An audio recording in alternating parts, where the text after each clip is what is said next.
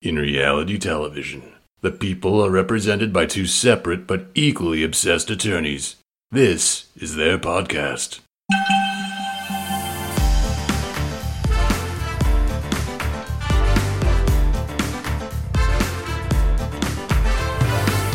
Hi, I'm Ceci, And I'm Angela. and this is the Bravo Docket. Selling a little or a lot? Shopify helps you do your thing however you cha-ching. Shopify is the global commerce platform that helps you sell at every stage of your business. From the launch your online shop stage to the first real life store stage, all the way to the did we just hit a million orders stage. Shopify is there to help you grow. Shopify helps you turn browsers into buyers with the internet's best converting checkout. 36% better on average compared to other leading commerce platforms because businesses that grow grow with Shopify. Get a $1 per month trial period at shopify.com/work. slash work. shopify.com/work. slash work. Hey, I'm Ryan Reynolds. At Mint Mobile, we like to do the opposite of what Big Wireless does. They charge you a lot, we charge you a little. So naturally, when they announced they'd be raising their prices due to inflation, we decided to deflate our prices due to not hating you. That's right. We're cutting the price of Mint Unlimited from $30 a month to just $15 a month. Give it a try at mintmobile.com slash switch. $45 upfront for three months plus taxes and fees. Promo rate for new customers for limited time. Unlimited more than 40 gigabytes per month. Slows. Full terms at mintmobile.com. In reality television, the people are represented by two separate but equally obsessed attorneys. This is their podcast.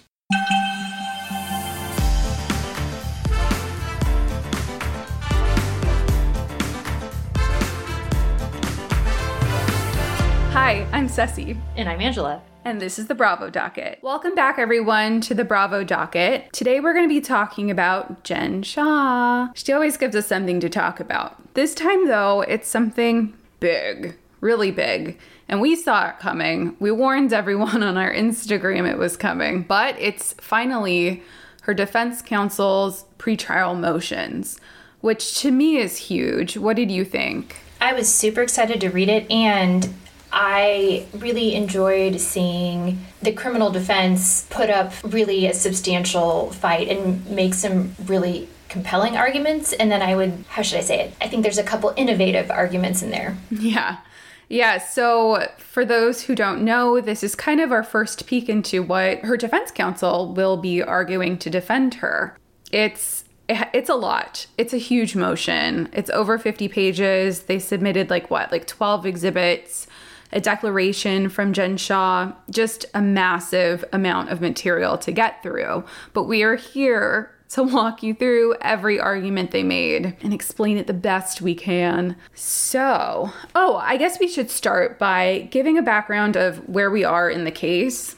There was a grand jury proceeding to start, and an indictment was issued. So, what's an indictment? An indictment is, think of it like a list of the, the crimes that the government says that have been committed and that the grand jury found that there was evidence for. And I think we explained in our last Jen Shah episode that the standard for a grand jury is really low. There's no defense attorney there during the proceedings. The proceedings are kept secret, and so the prosecution can just put up everything that they think is going to support the charges that they're wanting to charge the defendant with and there also isn't any anyone to say well that's that can't be admitted in court or that should be excluded so it's a really easy burden for the government to meet to get a grand jury indictment So then the indictment is public. We can post it on our website if we haven't already, and you could read through it. But based on the indictment, they proceeded to arrest Jen Shah, which we all we all knew about. That was like a it's a national holiday now. And then interrogated her. They had an arraignment hearing, which everyone tried to call into. And at the arraignment hearing was when she heard the charges that she was facing. She was represented by counsel at the arraignment hearing, but then they started the discovery exchange process. And so the government provided Jen Shah's defense counsel with all the discovery that they had collected against her throughout the course of the case. And we know from filings that it was a lot a lot of discovery. The the alleged crimes have been going on since 2012, so it's not completely unreasonable to think there would be a lot of documents here. Like think every text message Jen sent, every email from 2012 to 2021, that's probably what they handed over to her defense counsel. But her defense counsel didn't ha- really have that much time to go through it. So they pushed the deadline of this motion that we're talking about today twice. And that deadline ended up being June 14th, and they finally filed it. Thoughts or feelings?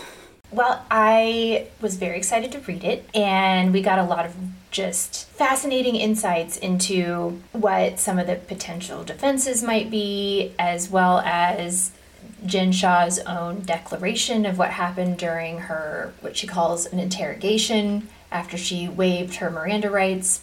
She even talks about the actual circumstances of her arrest while they were filming for the Real Housewives of Salt Lake City. And we also find out a lot of other facts that we didn't necessarily know before. Like, for example, Jen Shah and Stu Chains were involved in companies that were investigated by the FTC previously, and that Stu Chains was secretly recorded at one point there's a lot of there's just a lot of stuff in there. It's really a tre- treasure trove of information so far, and it's just it's like the first major filing that we're we've seen. And on top of that, the government gets to respond, and that deadline's July 5th. So we'll get we'll get their side of the argument soon, and that'll be fun to go through. Do you want to start with their first argument? What is going on here? What did they argue? Her defense attorneys started out logically by talking about the indictment and saying that it's not sufficient under the federal rules of criminal procedure and the Fifth Amendment to the United States Constitution, in that it doesn't specifically state the facts that support the crimes that are being alleged. So you have a right to know what you're being charged with and why. I, I have to agree that the indictment is fairly vague. I think because the government had indicted so many other people in this similar alleged conspiracy that they maybe got a little complacent with the indictments and i also think it's probably difficult because there it, it went on for so long and there's so many things they maybe didn't want to commit to just a couple facts and so it's kind of like either we're going to put everything in there or leave it more vague I mean, that kind of makes sense to me. I do agree with this argument that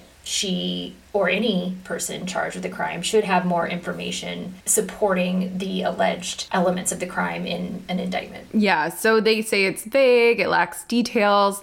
There's nothing about her individual acts, and I think that's a big one. If you go and read through it, you don't really know what Jen Shah was, how involved she was. And that's very interesting to me that it wasn't included. They argued that the reason that they can't pin her to an action in the indictment is because she was removed from the representations made to the purchasers. So one of the I guess the charges she's being charged with is that it was conspiracy to commit wire fraud and that requires some false misrepresentation made to potential customers or actual customers. I won't get into it, but they're saying that they don't even say that Jen Shah herself made those statements to the customers. And they argue that she wasn't in that, I guess, customer facing role. And that was interesting to me. What were your thoughts there? I mean, conspiracy, she she just has to be committing an overt act in furtherance of the conspiracy. It looked to me in this motion like her defense attorneys were arguing that she had to know that the misrepresentations were false. But I think the government does have a decent argument here because it's conspiracy to commit wire fraud. So they should have, but I agree, they should have at least said in the indictment what the overt act was in furtherance of the conspiracy. Put that fact in there. They also argue that to the extent that she made any promises, anything that she said was mere sales puffery, and it's not enough to be fraudulent. For example, there wasn't a promise of a specific return on investments. Because if you remember, some of the companies, like the fake companies that they were selling, or quote unquote fake companies that they alleged to be selling, were things to help the customers with their businesses. So they claim that anything Jen said, or I guess the companies were saying, was just mere sales puffery. And you had a pretty good analogy there. Oh, yeah. I was comparing this to an MLM scheme so if you think of something like LuLaRoe, which is a well known MLM, which now has a lawsuit against it, they try to tell you, oh, you buy all this stuff, you invest $5,000, you can make all this money, you can, it's going to be a great sales business for you, you're going to be a girl boss, whatever. But that's more puffery. Like, they're not supposed to promise you that you will be a millionaire and be like in the top 10% of sales. They're just saying you could do that and MLMs have a lot of shady practices that I don't particularly care for, and I think they probably, some of them should be illegal, but they aren't illegal. And so they're kind of saying that what Jen was doing was okay, well, yeah, maybe it wasn't the best thing to do, but it wasn't technically illegal. She was just saying you could do this, or the people working for her were saying you could you could make money doing this. This could help your business, not that it specifically would. Yeah, so MLM, that's a really good analogy. So I guess what they're arguing though is that because it was so vague that the charges against Jen should be dismissed, which would then end the case, right? No. no. What would happen next? So what would happen next is they could, I guess, dismiss those charges, but they would just be refiled, or the court would state that there needs to be a bill of particulars, which is what that's the next thing they've asked for. Basically saying if this isn't going to be dismissed on this basis, then we want a bill of particulars, which is a more specific list from the government saying here's exactly what we're charging you with and here are specific facts that support those charges. And then interestingly enough, they put what they want, like exactly what fa- like what more facts they want. I can't speak right now. we both worked what all day. Other facts. Yeah. Be patient what with more us, facts, listeners. We we worked all day. what other facts they are seeking. And it's things like what sales floors were part of the fraud conspiracy, which fulfillment companies was she using, what accounts they say that she was laundering money through, the exact time frame of key events. And they said that they tried to get this from the government without filing a motion, but when they did go to the government, for example, they asked, "Hey, what's the time frame of key events?" The government responded, the time frame is 2012 to 2021. I'm like, great, that doesn't help us no. any more than what the indictment says. So that's why they ended up filing the motion seeking the bill of particulars. And then I had a question to you because I have never practiced in criminal court before. It's like, why is that not a standard thing that is given in every criminal case? I mean, typically it's not that complicated. This type of case is, I think, maybe a bit rare due to its scope and the amount of alleged co conspirators, and the fact that there was a whole other case called the Ketabchi case that had a bunch of defendants in it that they even said, I think, at the arraignment you know, Your Honor, this is similar to the Ketabchi case. There's similar uh, players and actors in this, and they even kind of alluded that it was the same scheme. And I also think it's kind of unusual to be have her be arrested so kind of late in the game. So many people have already pled, and I, I do kind of think maybe they thought she was just going to fold and plea because there is so much that's gone on. There's several co conspirators that have already pled, and then also she according to her attorneys are the first ones to actually put up this much of a substantial defense and challenge the government's theories of the case. And then so she says that or her her counsel. I say she because like it, it's her and her counsel. They argue that she's trying to protect herself from double jeopardy. That's why she wants the bill of particulars. That's why she wants more specificity. What is double jeopardy? Well, that's a movie, I think, with Ashley Judd in it. I don't know that either. So oh, explain okay. both, please. Well, you can't, you can't be uh, can't be tried for the same can be convicted of the same crime twice or tried for the same crime twice. And I think this is actually a, because of the scope of this and how long it's going on and the fact that a conspiracy is just an overt act and all of this stuff. I think that that's actually a reasonable argument because if it is, if let's say for example she just pled to this bill of particulars and then there were a couple facts alleged in there um, when she did her plea agreement, and that then she was that was read into the the record. The gov- they, they don't want the government to come back and say, okay, well, from 2009 to 2011, there was this different conspiracy that she was involved in and it, it had these facts and it, it really should have been in the same thing. So they want to know, okay, you've alleged this big long time frame. Tell us every single fact, every single conspiracy that you're alleging that she committed, wire fraud, all of this stuff. That way she isn't at jeopardy for maybe agreeing to a plea deal, then having the government come back and be like, well, guess what? We're going to claim you did this too. It, I mean, does that make sense? Yeah, that makes total sense. Like, yeah, I would want that. I'd want to know. Yeah. That makes sense. That's a that's a strong argument in my opinion. Do you want to move on to the next thing that they argue? The next thing that her defense counsel puts in the motion is the claim that the fruits of the search warrant should be suppressed because they were obtained based on false or misleading statements. And in this instance, they they went through the affidavits that some of the law enforcement officers that were working on the case executed in order to get search warrants and said that they, they found a couple statements in there that were wrong or false. And they're, so they're basically saying that these statements in these warrants were false, therefore, these warrants were based on false information that's not correct.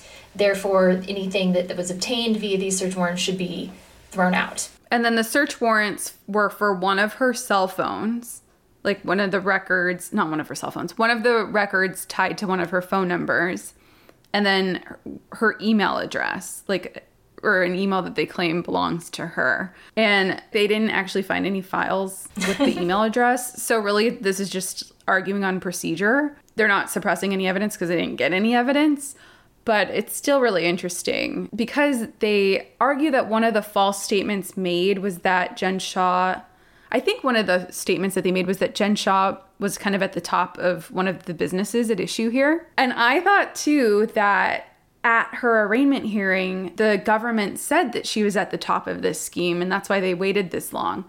But they point out her defense counsel in this motion in Exhibit 10, it's like a an org chart of one of the companies at issue, and it shows that Jen Shah is actually the VP of business development, so that she's not one of the three heads of this company. She's a vice president, which Stu Chains was also listed as a vice president. But this is the org chart of one of the many, many, many, many, many businesses that we think are involved here. It's not just this one company, but at least for this one company, she is listed as the VP. Her defense counsel is saying that the government misrepresented to the court when they tried to get the warrant that she was at the head. So that's just one of the examples that they give of a misstatement. What was the other misstatement that they said?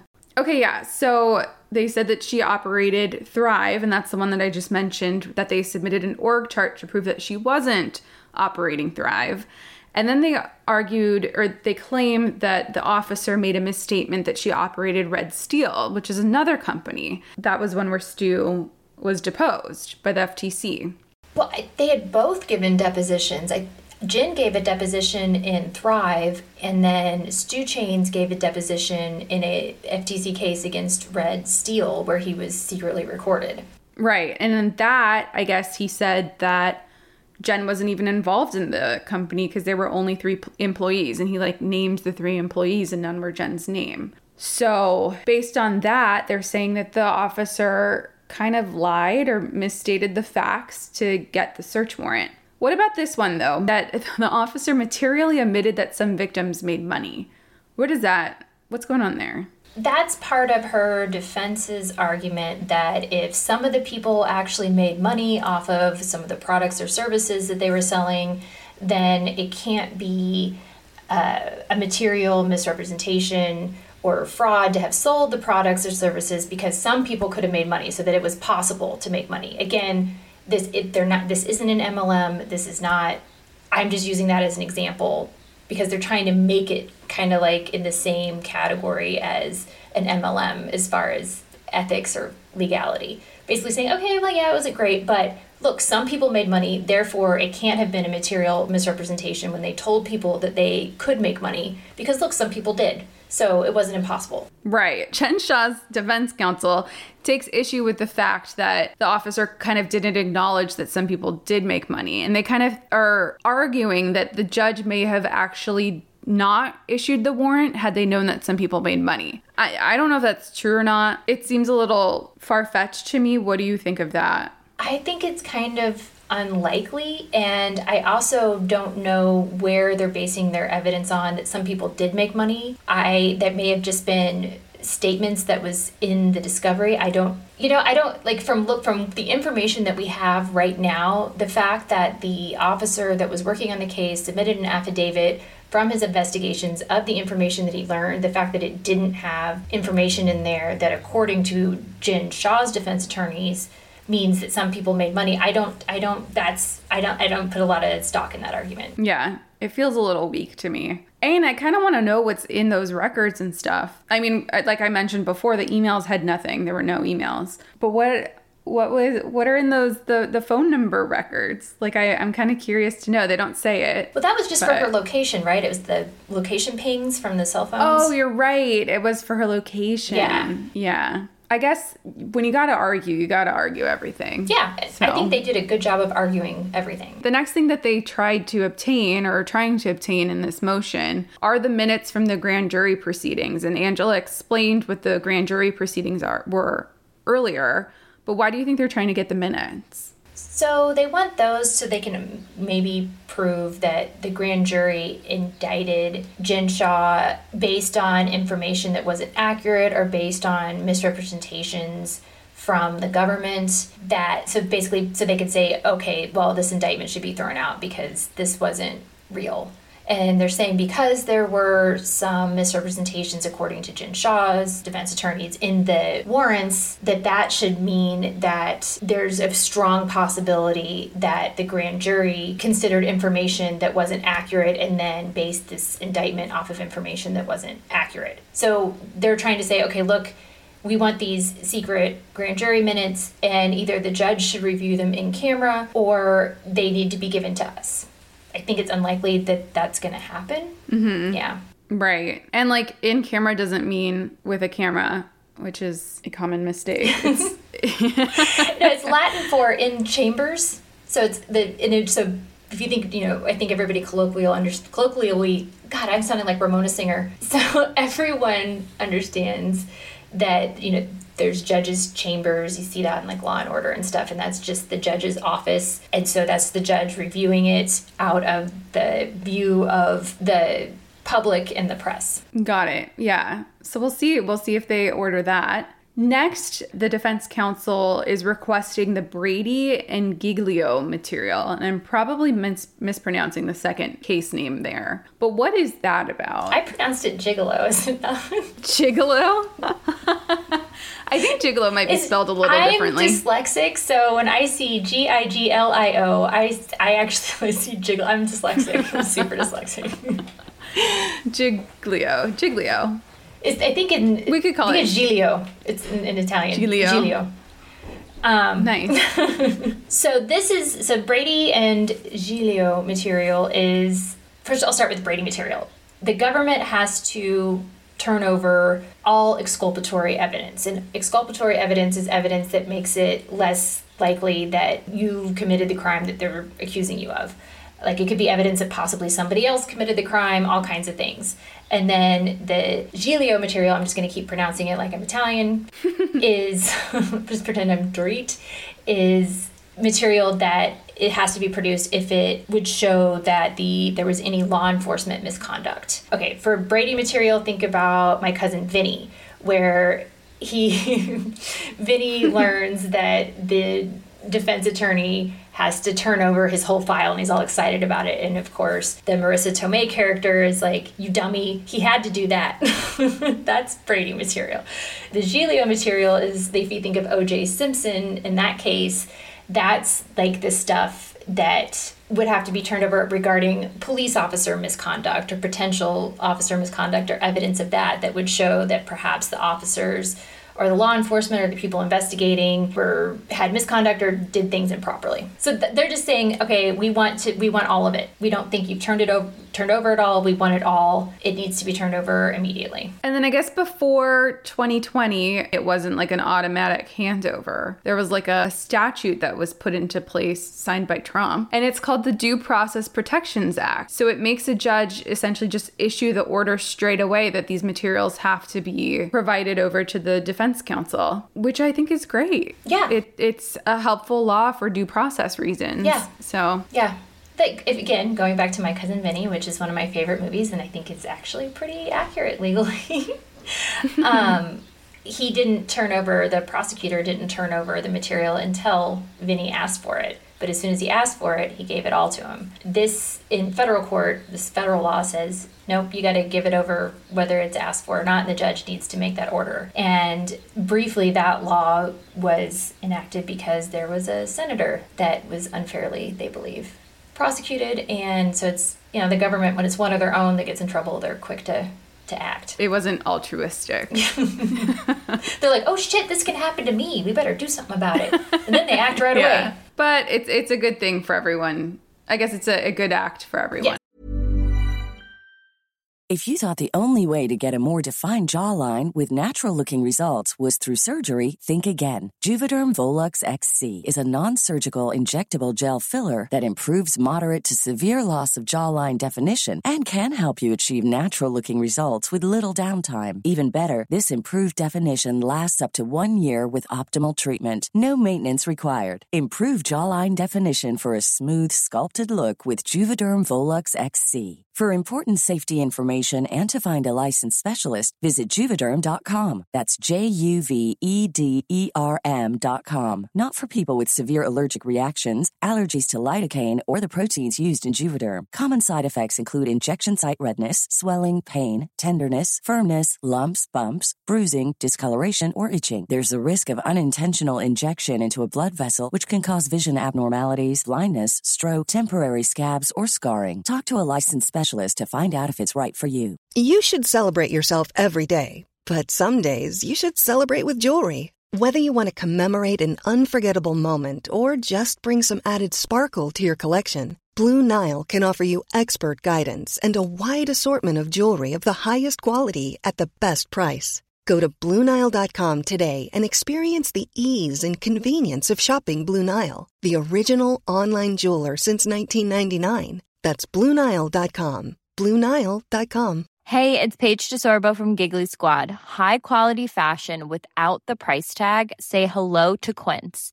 I'm snagging high end essentials like cozy cashmere sweaters, sleek leather jackets, fine jewelry, and so much more. With Quince being 50 to 80% less than similar brands. And they partner with factories that prioritize safe, ethical, and responsible manufacturing. I love that. Luxury quality within reach. Go to quince.com slash style to get free shipping and 365 day returns on your next order. Quince.com slash style. Since 2013, Bombas has donated over 100 million socks, underwear, and t shirts to those facing homelessness. If we counted those on air, this ad would last over 1,157 days. But if we counted the time it takes to make a donation possible, it would take just a few clicks. Because every time you make a purchase, Bombas donates an item to someone who needs it. Go to bombas.com slash ACAST and use code ACAST for 20% off your first purchase. That's bombas.com slash ACAST, code ACAST. Okay, and now we're at the last argument. This one was my favorite. I think this is the one that most people saw when they looked at the memes on Instagram and such. So they are moving to suppress Jen's post arrest statements that should have been suppressed because her waiver of rights was obtained through affirmative misrepresentations by the arresting officer. So everything that she said after she was arrested, they want kicked out. And this is where we get the really interesting explanation or description of how her arrest came to be. For those who don't want to read it, she says that she was on the way to filming Salt Lake City. She received a call that said she had to return home, and the call she said she received was from an anonymous number. She then immediately called her husband multiple times and he didn't answer. So she got worried. She was like, Where the heck is my husband? I got this weird call. Then she got a 917 call or a call from a 917 number and he said he was a detective. She thought it was weird because she was in Salt Lake City. Like, why is this number from 917 calling me over? She then got pulled over. An officer pulled her over, placed her into handcuffs, stated she was under arrest, and that's in the motion. They say that told her she was under arrest. Oh, he said there's a warrant out for her arrest. That's what he said. And she was confused. She was like, Am I going to jail? What's going on? And another reason she says she was really confused is because she had, I guess, a run in or some. Do you want to talk about that? Like the thing with individual one? Yeah, because I think it's I think it's kind of an I think that's probably the strongest argument that her defense attorneys make on this point is trying to show her state of mind and the totality of the circumstances and saying, okay, when she was arrested, so here's what Jen is essentially saying. Jen saying, okay, as I was filming for Salt Lake City,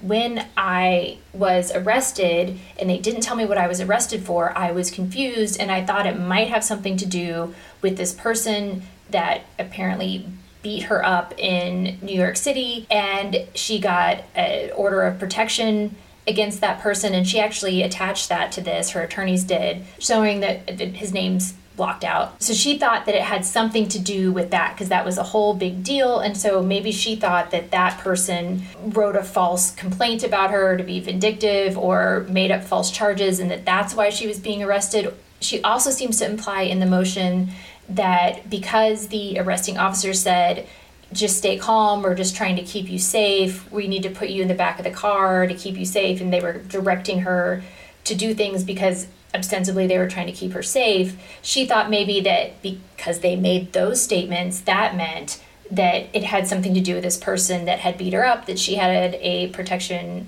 from abuse order from, and who was apparently also involved in this scheme, though, which complicates it a little bit more. Right. And she said that, like, that person, individual one, was actually discussed during, during her interrogation. So that, like, led to her confusion. But she also admits that she was handcuffed to a chair she did say that they told her she there was a warrant warrant out for her arrest and she was under arrest. But they also said, "I just want to talk to you. I just want to ask you some questions."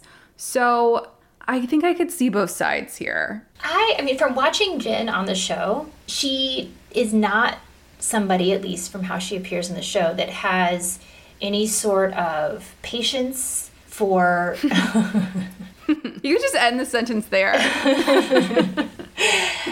And I just think about the Jen Shah that we watched on the TV show wanting information and not getting it and being handcuffed to a chair and the officer saying okay well we can't talk to you unless you agree to waive your Miranda rights. You have to agree to waive these rights. Here's this piece of paper. We're going to read it to you. You need to initial it and check it off.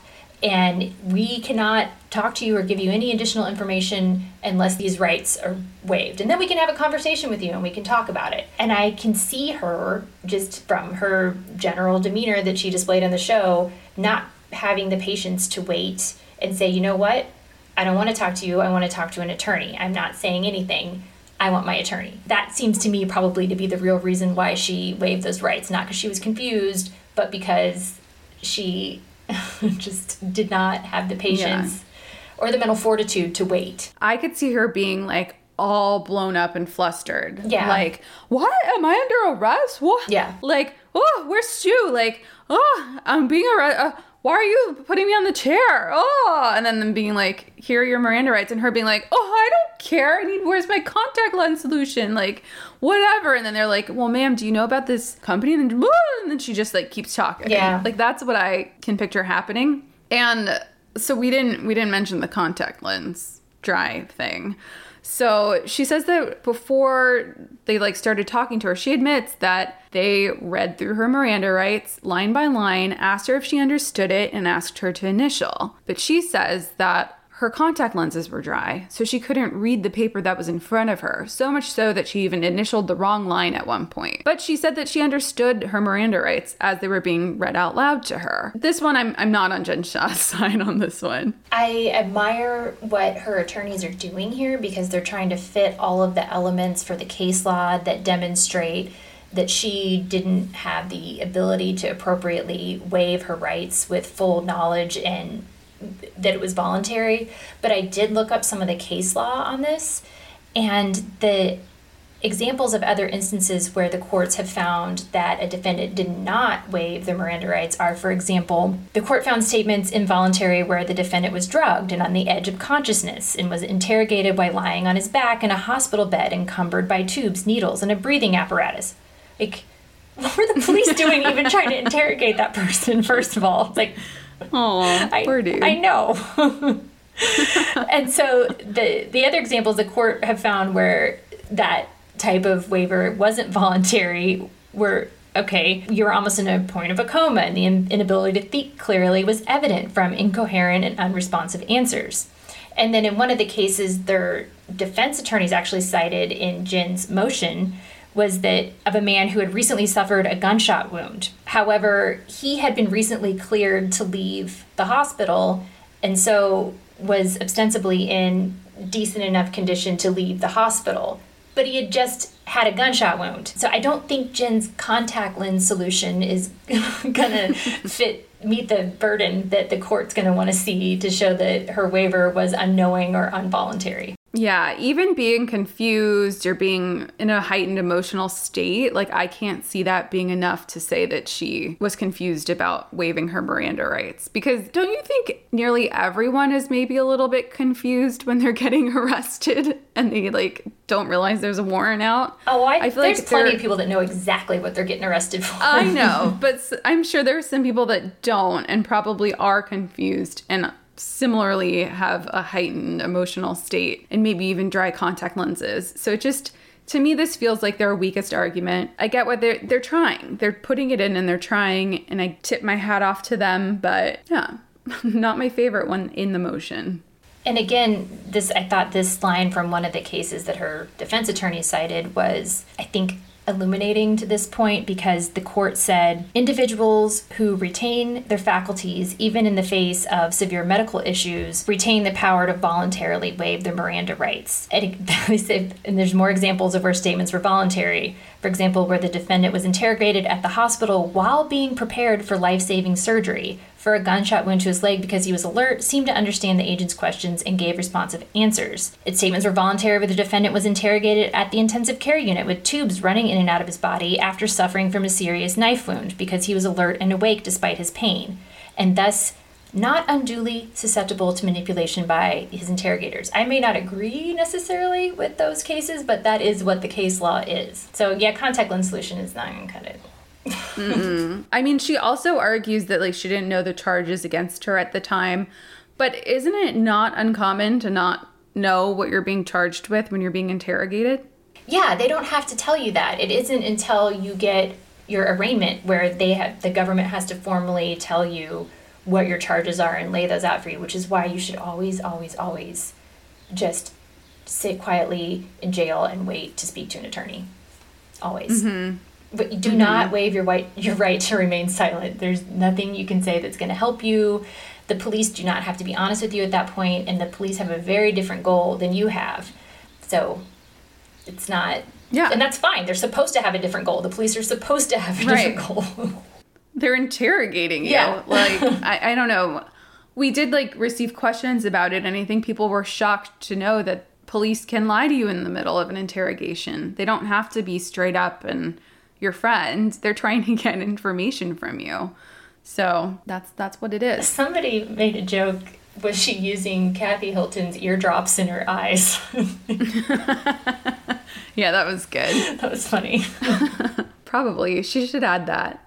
But yeah, I mean, like this is one where I'm really excited to see what the government says in response. You know, the the interrogation was videotaped. They're gonna go back and like watch it Yeah. and give a response, and that one's gonna be really fun to read. And then I I guess what happens next? So yeah, the government will give a response. My guess is that the request for the grand jury proceedings will be denied, but I think they a bill of particulars is entirely reasonable, and so I think the court might grant that motion. But a lot of it, I mean, we haven't seen what the government's going to say in response, and we really have very little information other than the pleadings. So we don't we don't know at this point. The government maybe could come back with a really good reason for why it is more vague or why they don't need to have more information and why they don't have to give a bill of particulars.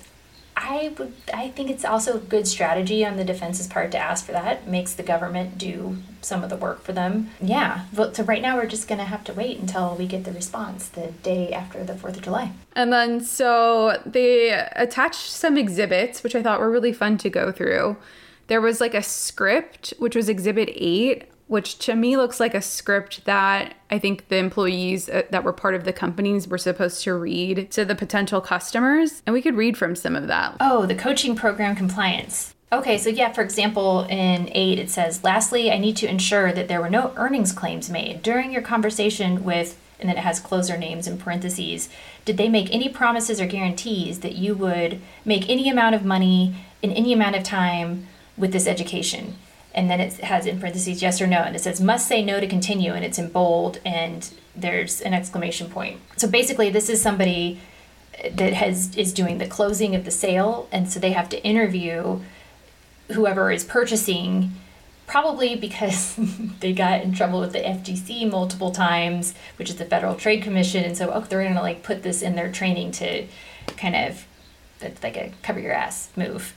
Yeah like skirt from making it mm-hmm. blatantly illegal. I also think it's interesting that whatever this service is, it says it's a coaching program. It's thirty nine ninety five a month. God, that is a lot of money for something that may or may not have not even happened. Another thing that's interesting, and maybe they had additional agreements that we don't see here, but it doesn't say anything that they're allowing their information to be sold to other people. That was something that I would think would be in an agreement but again this isn't an agreement this is like a script. Because that is one of the allegations is that they were like reselling information without the purchaser's knowledge. Yeah this is terrible. Oh there is an agreement. Sorry agreement is number nine.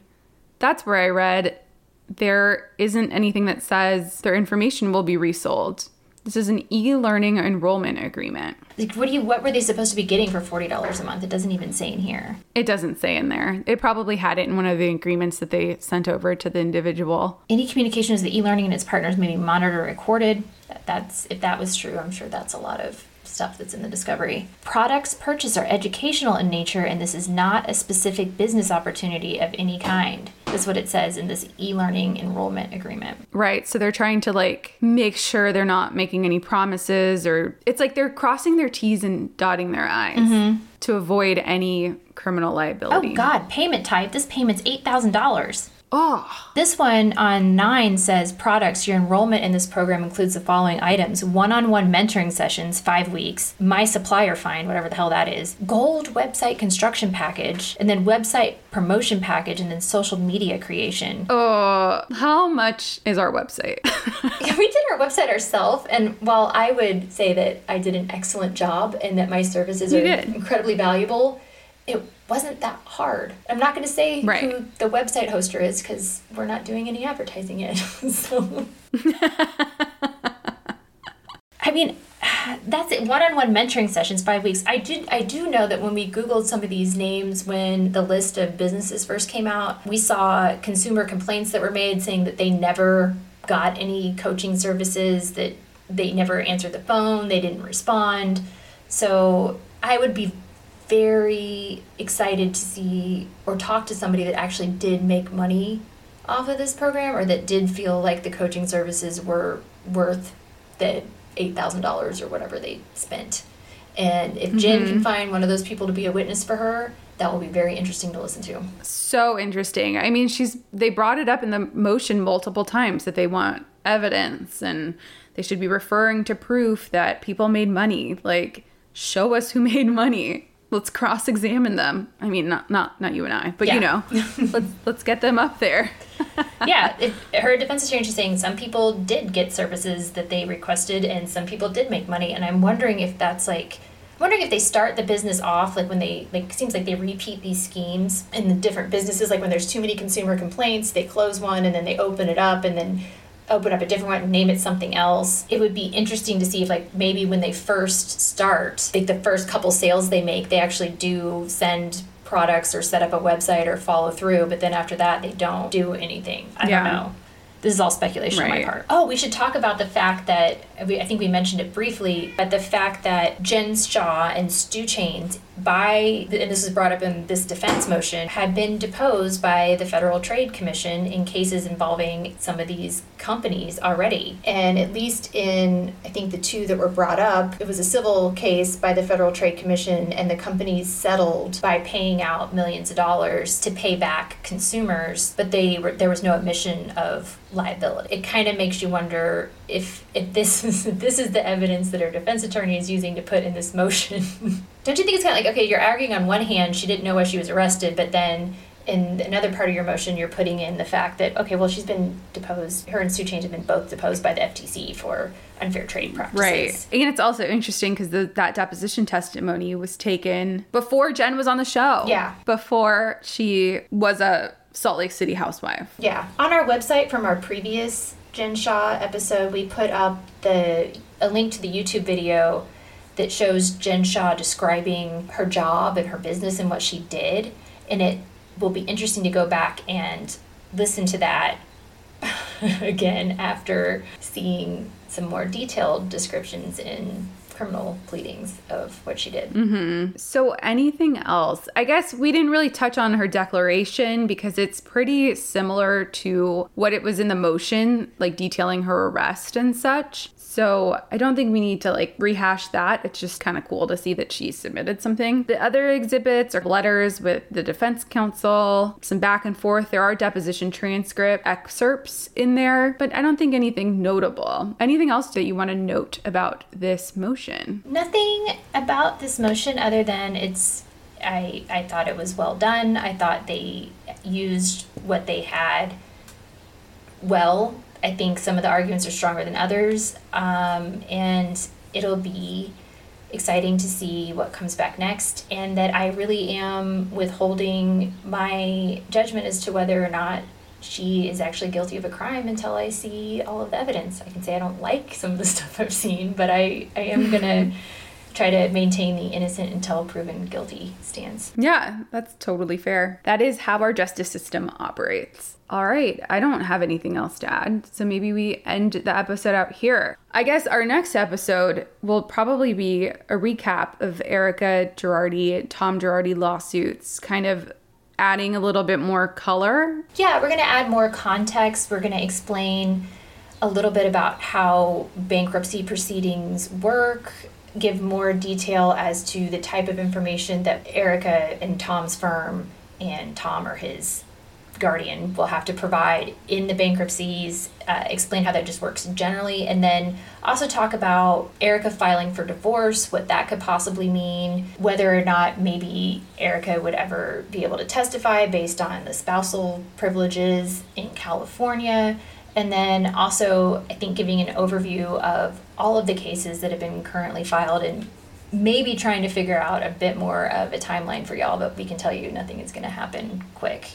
The bankruptcies are going to take a long time. Yeah. time. and give our thoughts on the documentary, which Oh yeah, was fun. yeah, mm-hmm. yeah. I have a lot of Or not fun. I shouldn't use the word fun, but we have, yeah, we have thoughts. I have a lot of thoughts. I'm gonna save them, but I have a lot. Yeah, so I guess we'll close out the episode. I want to I do want to say like thank you for the support. We've received a lot of listeners in the past week and just thank you. This is really fun for us. If you ever have questions, feel free to reach out to us or just two lawyers putting out a podcast and I think the reception we've received is shocking but also really appreciated. So It's really validating, and we've said it before, but I want to say it again. Y'all's support and your good reviews means so much because we do put a lot of effort into this. We record after work, we record on the weekends, we drink coffee and do whatever we need to do to keep our brains working to do this in addition to our legal jobs. And then we've had people ask us if we are going to start a Patreon or any type of thing like that, and we want to keep providing this. In-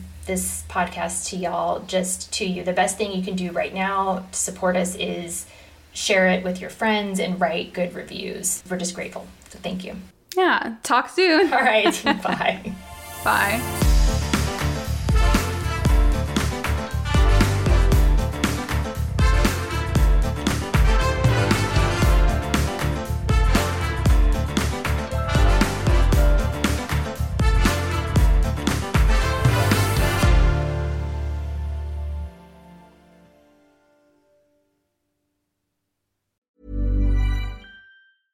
Mom deserves the best, and there's no better place to shop for Mother's Day than Whole Foods Market. They're your destination for unbeatable savings, from premium gifts to show-stopping flowers and irresistible desserts. Start by saving 33% with Prime on all body care and candles. Then get a 15-stem bunch of tulips for just $9.99 each with Prime. Round out Mom's menu with festive rosé, irresistible berry chantilly cake, and more special treats. Come celebrate Mother's Day at Whole Foods Market. Planning for your next trip? Elevate your travel style with Quince. Quince has all the jet setting essentials you'll want for your next getaway, like European linen, premium luggage options, buttery soft Italian leather bags, and so much more. And is all priced at 50 to 80% less than similar brands. Plus, Quince only works with factories that use safe and ethical manufacturing practices. Pack your bags with high-quality essentials you'll be wearing for vacations to come with Quince. Go to quince.com slash pack for free shipping and 365-day returns. The Bravo Docket is part of the Acast Creator Network.